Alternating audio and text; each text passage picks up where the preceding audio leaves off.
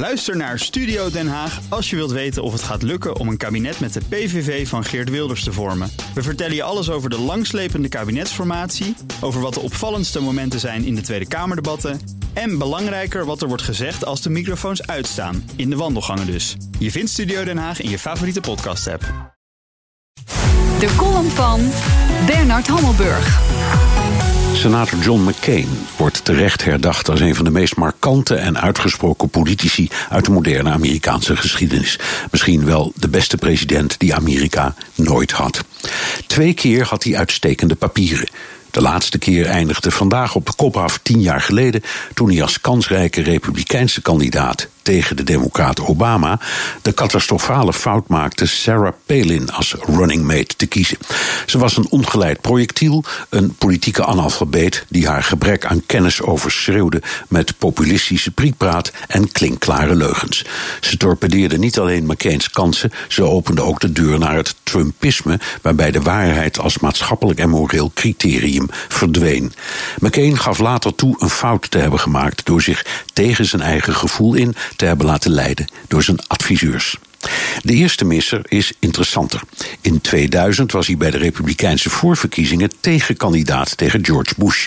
McCain deed het onverwacht goed en daarop greep Karl Rove, de strateeg achter de Bush-campagne, in. Rove verspreidde het gerucht dat McCain een onecht zwart kind had en dat McCain onder psychiatrische behandeling was en dus instabiel.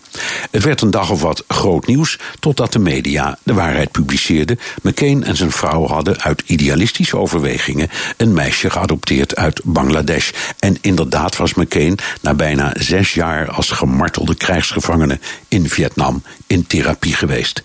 De episode ging de geschiedenis in als Karl Rove's fluistercampagne en betekende het einde van McCain's kandidatuur.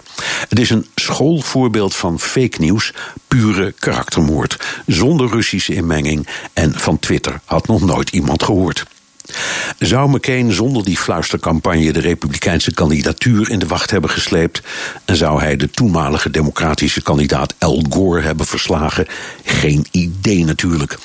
Maar de kans is groot dat de traditionele liberale vleugel van de republikeinse partij niet was platgewalst onder het geweld van het religieus-populistische fanatisme en de xenofobie van nu, inclusief het fake motto America First.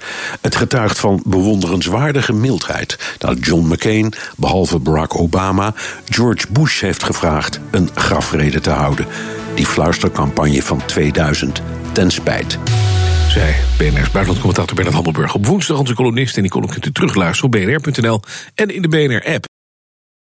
Ook Thomas van Zeil vind je in de BNR-app. Je kunt live naar mij luisteren in Zaken doen. De BNR-app met breaking news, het laatste zakelijke nieuws... en je vindt er alle BNR-podcasts, bijvoorbeeld Het Nieuwe Geld. Download nu de gratis BNR-app en blijf scherp.